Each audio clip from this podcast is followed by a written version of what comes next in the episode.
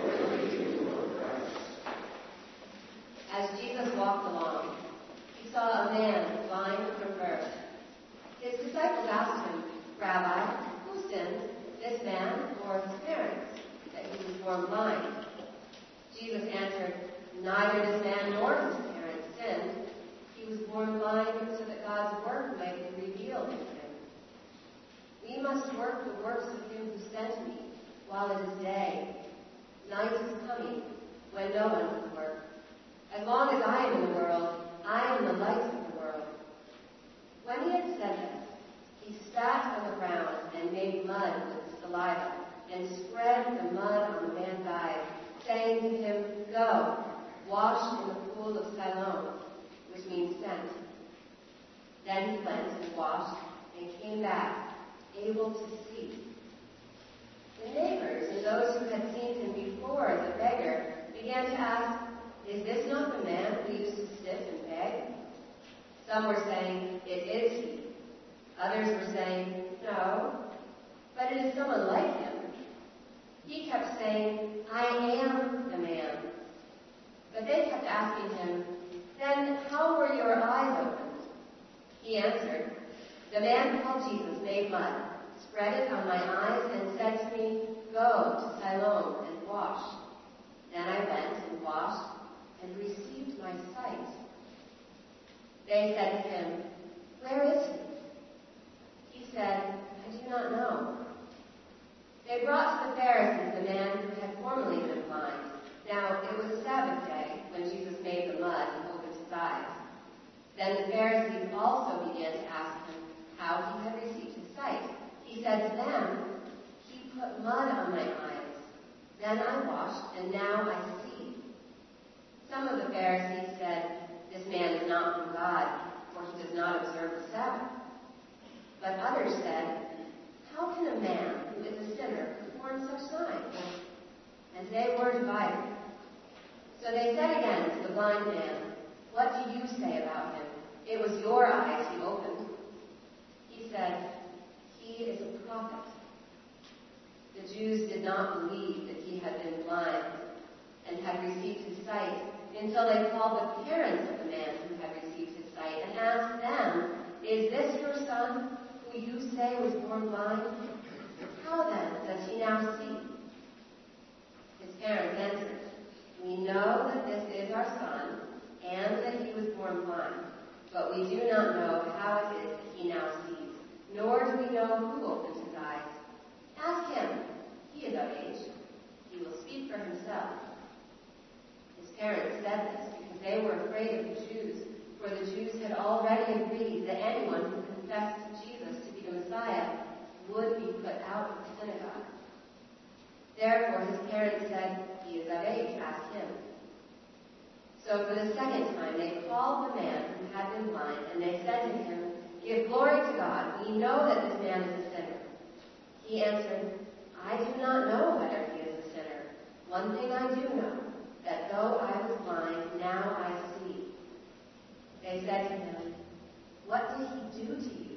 How did he open your eyes? He answered them, I have told you already, and you would not listen. Why do you want to hear it again? Do you also want to become his disciples? Then they reviled him, saying, You are his disciple, but we are disciples of Moses. We know that God has spoken to Moses, but, but as for this man, we do not know where he comes from. The man answered, Here is an astonishing thing. You do not know where he comes from, and yet he opened my eyes. We know that God does not listen to sinners, but he does listen to one who worships and obeys his will. Never since the world began has it been heard that anyone opened the eyes of a person born blind. If this man were not from God, he could do nothing. They answered him, You were born entirely in sin, and are you trying to teach us? And they drove him out. Jesus heard that they had driven him out, and when he found him, he said, Do you believe in the Son of Man? He answered, And who is he, sir? Tell me, so that I may believe in him. Jesus said to him, You have seen him, and the one speaking with you is he. He said, Lord, I believe. And he worshipped him. Jesus said, I came into this world for judgment, so that those who do not see may see, and those who do say see may blind. Some of the Pharisees near him heard this, and said to him, Surely we are not blind, are we? Jesus said to them, If you were blind, you would not have sinned. But now that you say, We see, your sin remains. The Gospel of the Lord. Praise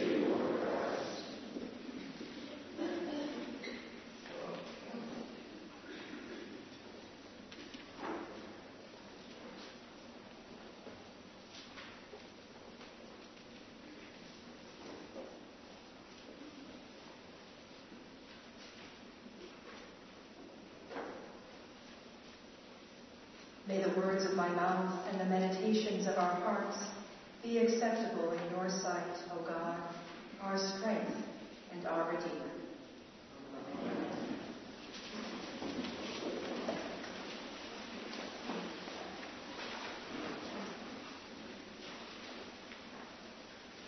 As Becky noted in her sermon last week, our Lenten worship this year offers us long and layered stories from the Gospel of John. Two weeks ago, we heard of Nicodemus coming to Jesus by night. Last week, it was the woman at the well. And by the way, Jesus' conversation with her is the longest conversation he has with anyone in all of the Gospels. Today, we have the healing of the man born blind. If we want to see this story about sight, we first need to know why John told it the way he did. From John's perspective, you cannot meet Jesus and remain neutral.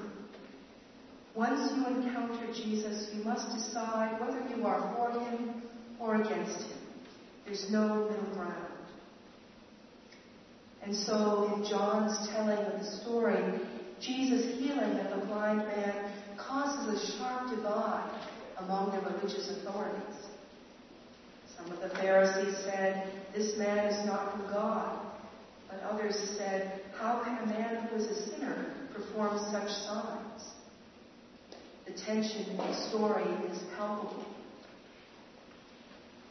John was also writing decades after Jesus' death and resurrection to some Jewish Christians who had been asked to leave their synagogue. Their belief in Jesus as the Messiah was seen as incompatible with Jewish teaching. They could not stay. And so John weaves this reality into the story of the man born blind. John notes that the man's parents were afraid of the Jews, for the Jews had already agreed that anyone who confessed Jesus to be the Messiah would be put out of the synagogue. As we listen to the story, we need to remember that John is speaking about the leaders of one synagogue at one point in time, and not the entire Jewish faith throughout history. John also takes his time with this story telling it in several scenes. Because John is telling a story of enlightenment, of how our eyes are opened over time to the light of Christ. In fact, in the early church, those who were baptized were called the enlightened ones. So as John tells the story, the man goes from being blind to receiving his sight from Jesus, to calling Jesus a prophet, to saying to the Pharisees, if Jesus were not from God, he could do nothing. And finally, to another encounter with Jesus in which he worships Jesus. It is John's focus on enlightenment, I think, that allows us to see something in this story today. I notice that as the man becomes increasingly he also becomes increasingly isolated. Some of his neighbors don't recognize him once he's no longer blind. They bring him to the Pharisees. The man tells them his story. Jesus put mud in my eyes, and I washed, now I see. But instead of rejoicing with him at this miraculous healing, the man's story provokes a crisis among the Pharisees. The Pharisees ask the man's parents what happened. But his parents are no help to their son. They will neither confirm nor deny what happened because they're afraid. The Pharisees summon the man a second time to hear his story. And though the man is steadfast in his witness, the Pharisees insult him and insult Jesus. Finally, John tells us the Pharisees throw him out of the synagogue. In the space of a few minutes, this man has lost his community of faith. I see among us entirely the opposite dynamic. Like the man born blind, we're the enlightened ones, not because we're intelligent or educated or clever, but because we've seen Jesus and been baptized into his death and resurrection. Unlike the man born blind, we always, always have a community around us that affirms and strengthens, strengthens and rejoices in our continuing enlightenment. This enlightenment takes time. And so we take our time here at Trinity, Sunday after Sunday, offering together the prayers and praises of our worship. We repeat these prayers, these patterns, these seasons over and over so that the liturgy might begin to live in us, so that our lives take the shape of our liturgy. To become enlightened is to become our worship. Enlightenment takes time, and it also entails risk. We are extremely fortunate that we here do not risk our lives when we profess our faith. That is not true for Christians in other parts of the world.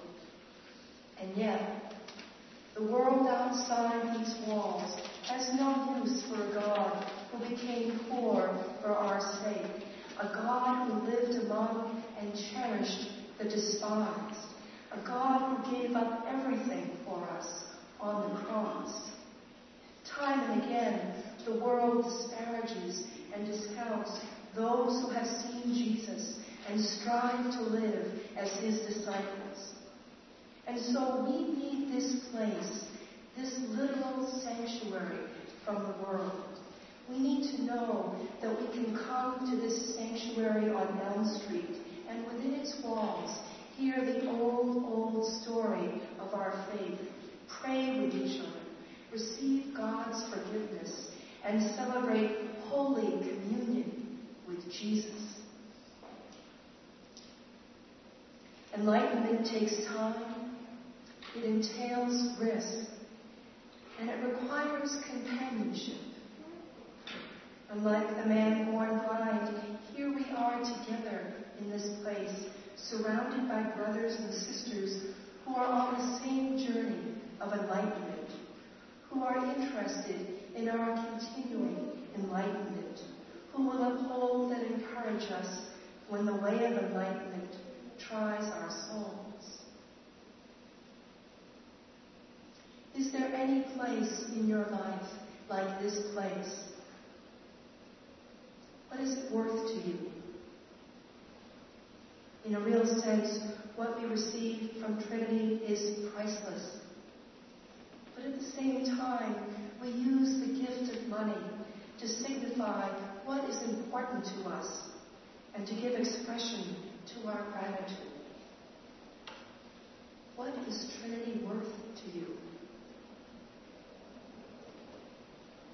Our journey to sustainability is in part about becoming enlightened. It will enable us to see clearly where we are right now, to envision a way forward, and to receive new opportunities to express our gratitude for this sanctuary of enlightenment that is so precious to all of us.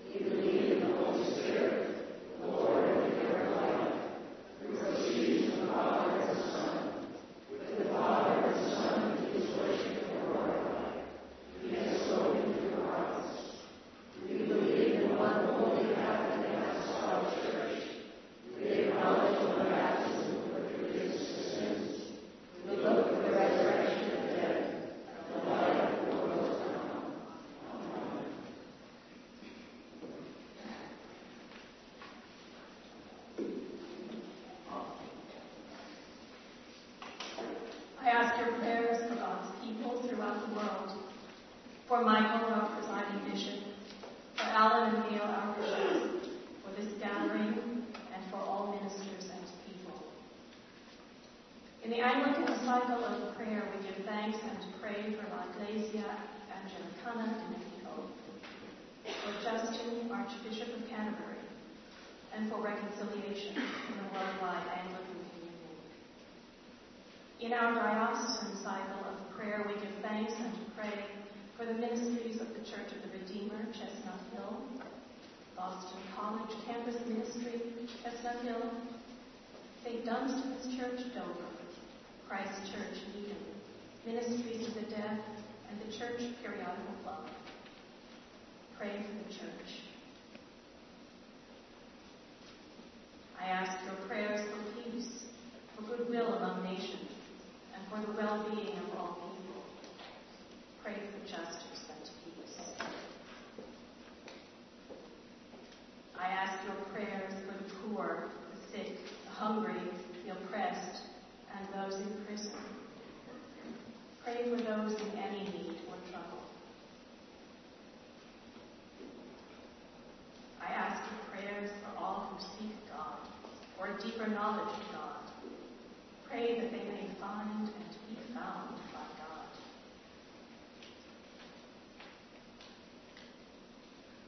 I ask your prayers for the departed, remembering especially those we name now.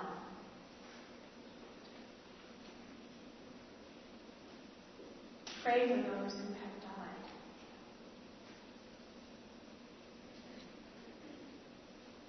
We remember those for whom we have been asked to pray. Mike, Jason, Tom, Jackie, Amy, Roy, Susan, Judy, TJ, Jonathan, Richard, Susie and Ellie, Don, Jim, Martha, Robert, Jack, Marlene, Logan, Avita, Sarah, Janice, Ralph, Will, Vivian, Lynn, Edith, Thomas, Claire, Stephen, uh, Catherine, Agnes, Alice, Joan, Franklin,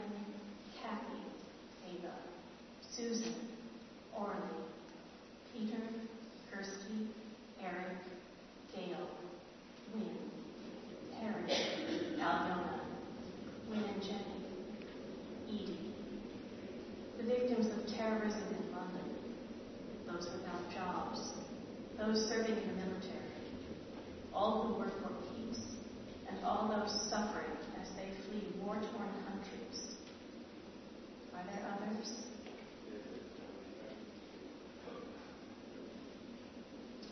Pray for those for whom we care and love. I invite your prayers and intercessions at this time, whether silently or loud.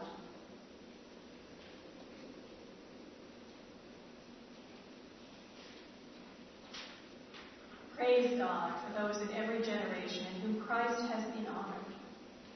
Pray that we may have grace to glorify Christ in our own day. Please join me in praying the prayer for our parish as found in your bulletin. Gracious God, we pray that your Holy Spirit guide Trinity Church in this time of change and transition.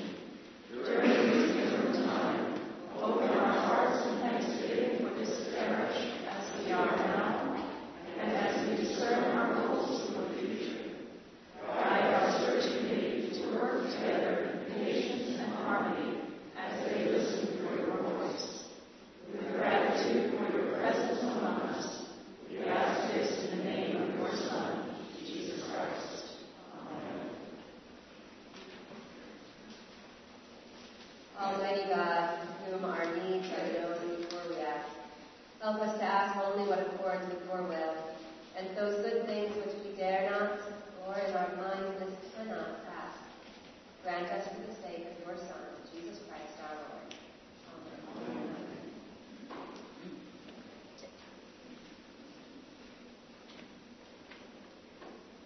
The peace of the Lord be always with you.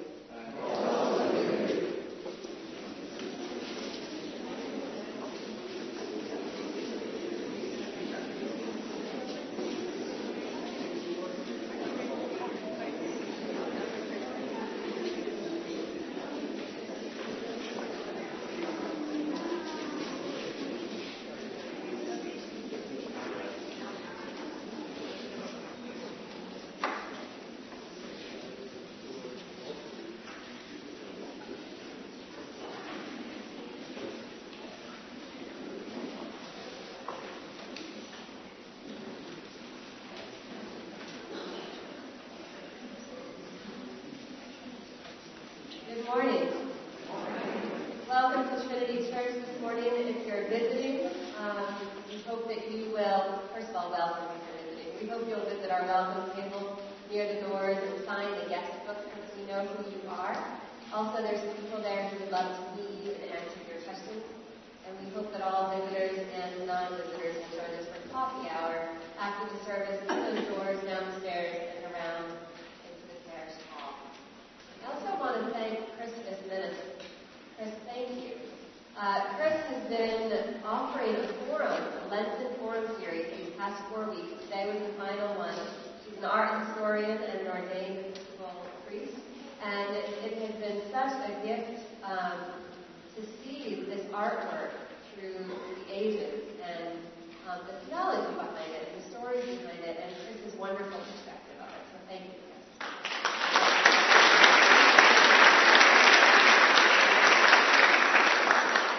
And I believe we have a few now.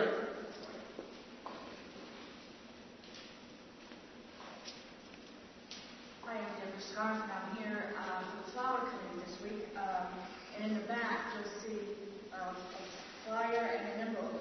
Um, and the flyer actually says that in order to get the names of people that you're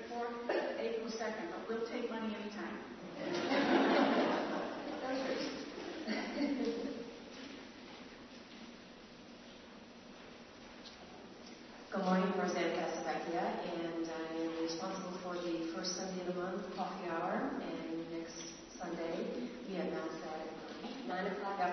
We have a 9 o'clock service, so I am still looking for um, folks that want to be part of my group. Um, but anyone who is willing to bring um, something to see at coffee hour, and I can look up the details, but anything's welcome. Men and women, children, anyone who's um, willing to bring something. And those of, those of you that have in the past, I greatly appreciate your support. Thank you.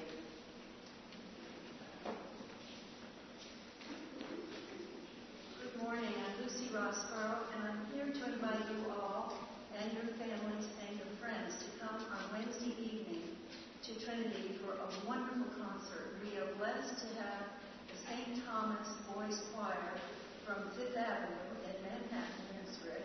Um, they're coming um, for two days. They were given a grant, and they're uh, performing on Tuesday evening at St. Cecilia in Boston, and they'll be with us at 7 o'clock on Wednesday evening for one hour, and I guarantee you will just be absolutely enthralled. So I hope many of you can come, and please invite anyone you know who loves good music, and hope to see you.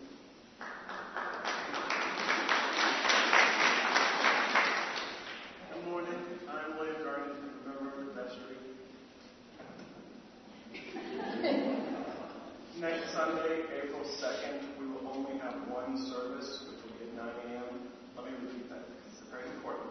Next Sunday, April 2nd, we will only have one service, which is at 9 a.m. Following the service, we will be gathering in the parish hall to continue our discussion about sustainability. Uh, over the years, our pledge amounts have stayed relatively straight, while our expenses have continued to raise. And the beginning this year started to discuss with you the fact that we have a shortfall and we need to plan for the future. We would now like to get your thoughts on the matter. So again, please come and celebrate the service with us next Sunday at 9 a.m. and then come and gather with us in the parish hall so we can talk about our future. Thank you. You ever have one of those days where you think you got a lot done, and then you go back the next day and look at what you did, and you realize you made a lot of big mistakes?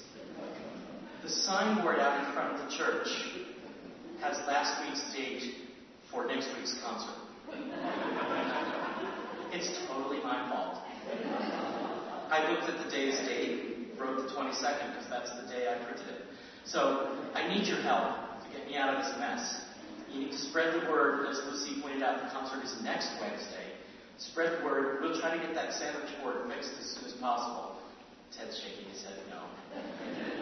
We'll do what we can, but I own the mistake. I don't want anybody to think that it was somebody else's mistake. It was my mistake. Uh, so the St. Thomas concert is in fact next Wednesday. Don't think you're having an alternate reality when you walk out and see the sandwich board which says it was last Wednesday. Um, the other announcement I'd like to make is um, because of the sustainability issue and the one service next week, and because the following week is Palm Sunday, this is my last chance to make an announcement for uh, Holy Week. And I'd like to point out something special about our Tenebrae offering this year, and that is that the setting of the lessons of the Lamentations that we will be doing in that service um, have probably not been done, certainly in Concord, probably in Massachusetts, and maybe not anywhere for a very long time, because we will be using an edition that Sally has taken from a manuscript. And they're by a fairly obscure French composer, but they're very simple and very lovely. I commend them to you. They were written in 1705 by Jean-Baptiste Gouffet. And I want to commend that Wednesday night Tenebrae service to you, as well as uh, music for meditation Friday after the Good Friday liturgy. Those are both strictly musical events as part of the Holy Week celebration. And look for details. Details about our Holy Week services and times um, in the window we're working out this week. There will be healing prayer right over here in this transept during communion and immediately following for anyone who would like prayers for themselves or someone they're thinking about today. Um, today Walk in love as Christ loves us and gave himself for us, an offering and a sacrifice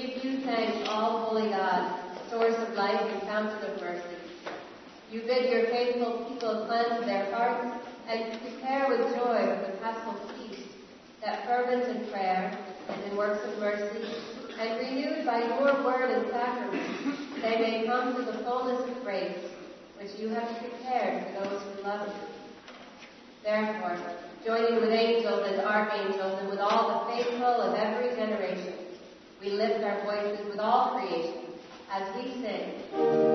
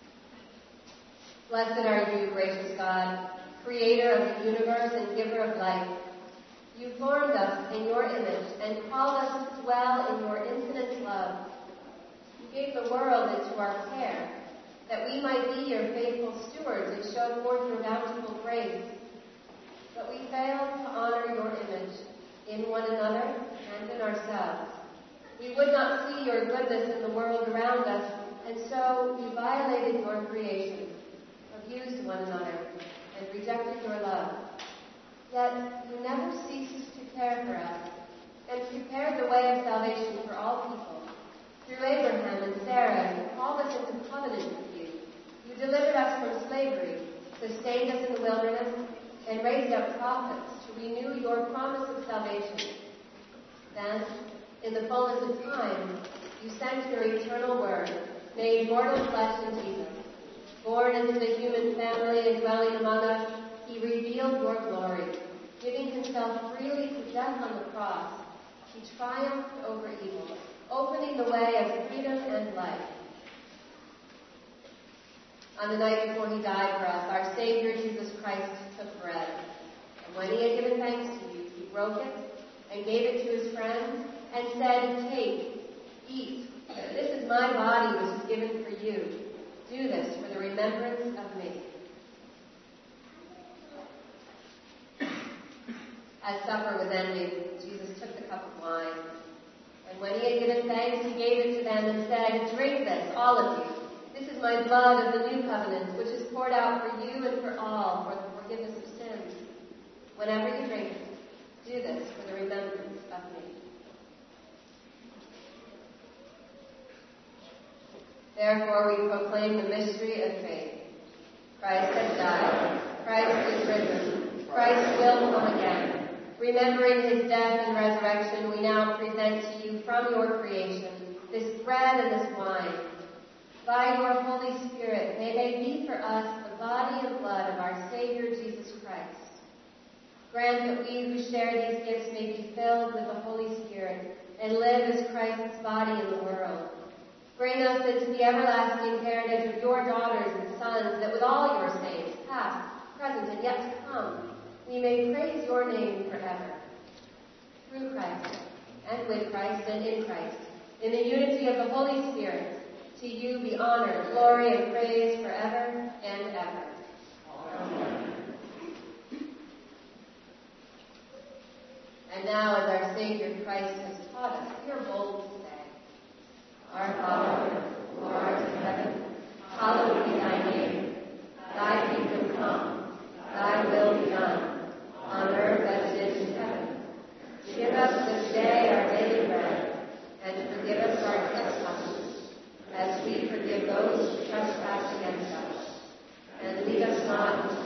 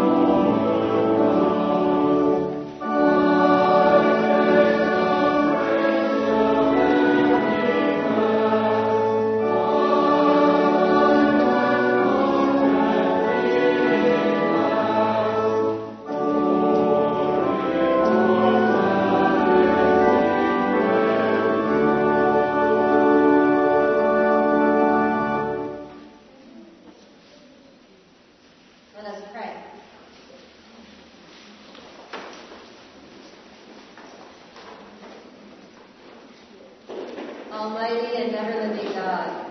We thank you for feeding us the spiritual food of the most precious body and blood of your Son, our Savior, Jesus Christ, and for assuring us these holy mysteries that we are living members of the body of your Son and heirs